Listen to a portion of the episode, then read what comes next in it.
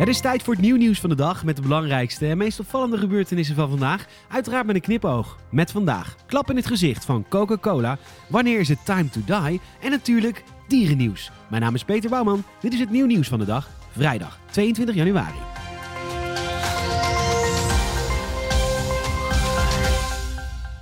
Het is een slechte dag voor het frisdrankenwezen. De beruchte Diet Coke button, de Cola Light knop, is verwijderd uit de Oval Office in het Witte Huis.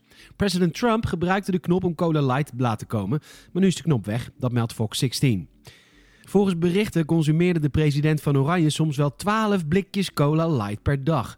Wanneer hij zin had in een verfrissend drankje, hoefde hij alleen maar op een knop te drukken, waarna er een butler verscheen om het drankje op een zilveren dienblad aan te bieden.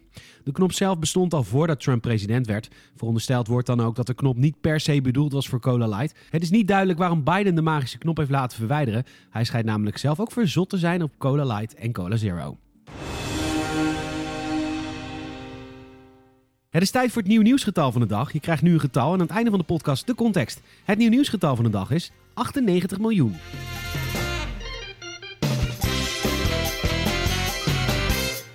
Avondklok of niet, het openbaar vervoer gaat gewoon volgens planning door.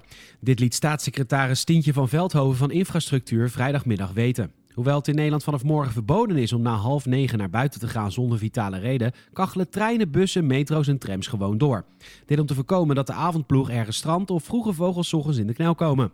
Als vervoerders toch de behoefte voelen om niet de hele avond met lege voertuigen hun rondjes te rijden, dan moet het overleg met plaatselijke overheden. Zo zullen er in Rotterdam na 9 uur minder bussen en trams rijden. De NS heeft de knoop nog niet definitief doorgehakt. Zij overwegen wel om volgens een aangepaste dienstregeling te rijden. Tot dusver zijn er nog geen ritten uit de planning geschrapt, maar mogelijk gaan er s'avonds wel minder treinen rijden, blijkt uit de rondgang van de ANP.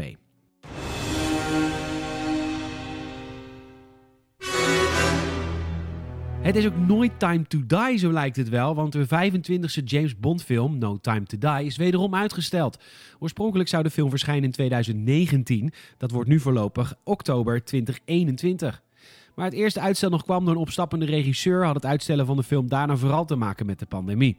Deze keer wordt niet met zoveel woorden gezegd dat het uitstel aan COVID te wijten is, maar het ligt voor de hand dat het virus er op zijn minst mee te maken heeft.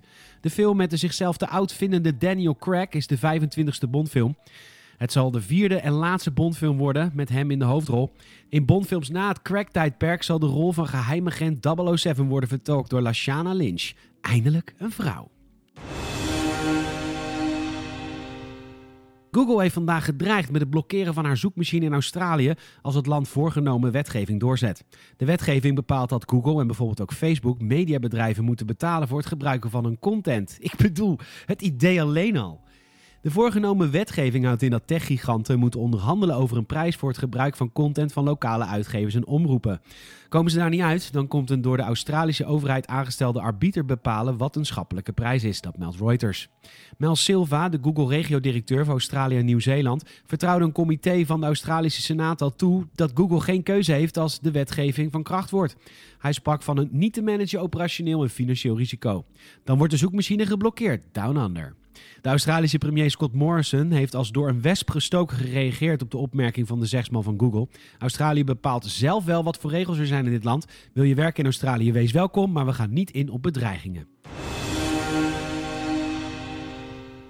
Te schattig voor woorden. In de Turkse stad Trabzon heeft een hond dagenlang voor de ingang van het ziekenhuis gewacht tot zijn baasje weer terugkwam. De hond, Bonkuk genaamd, zette direct de achtervolging in toen zijn baasje met de ambulance werd afgevoerd naar het ziekenhuis. Zodoende wist hij waar het baasje zich bevond. De beveiliging vond het allemaal prima zolang de hond maar niet het gebouw binnenkwam. Een instructie waar de postende bezorgde hond zich keurig aan bleek te houden. Ze ging iedere dag rond 9 uur s ochtends naar het ziekenhuis toe en wachtte daar voor de ingang tot de zon onderging. Bonkuk betreedt het gebouw niet en tuurt alleen even met de kop naar binnen als de schuifdeur open gaat, vertelt de dochter tegen de Turkse DHA. Gisteren was de grote dag daar. Baasje Centurk werd ontslagen uit het ziekenhuis na een volle week. Is schattig voor woorden natuurlijk. En beelden van de lieve hond zijn natuurlijk te zien via nieuwnieuws.nl.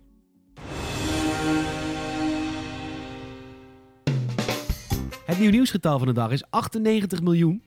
Bij opgravingen in Neuken River Valley. Neuken. Nice In het Argentijnse Patagonië zijn gefossiliseerde botten aangetroffen van een dinosaurus die zelfs voor dinosaurusbegrippen fors te noemen is.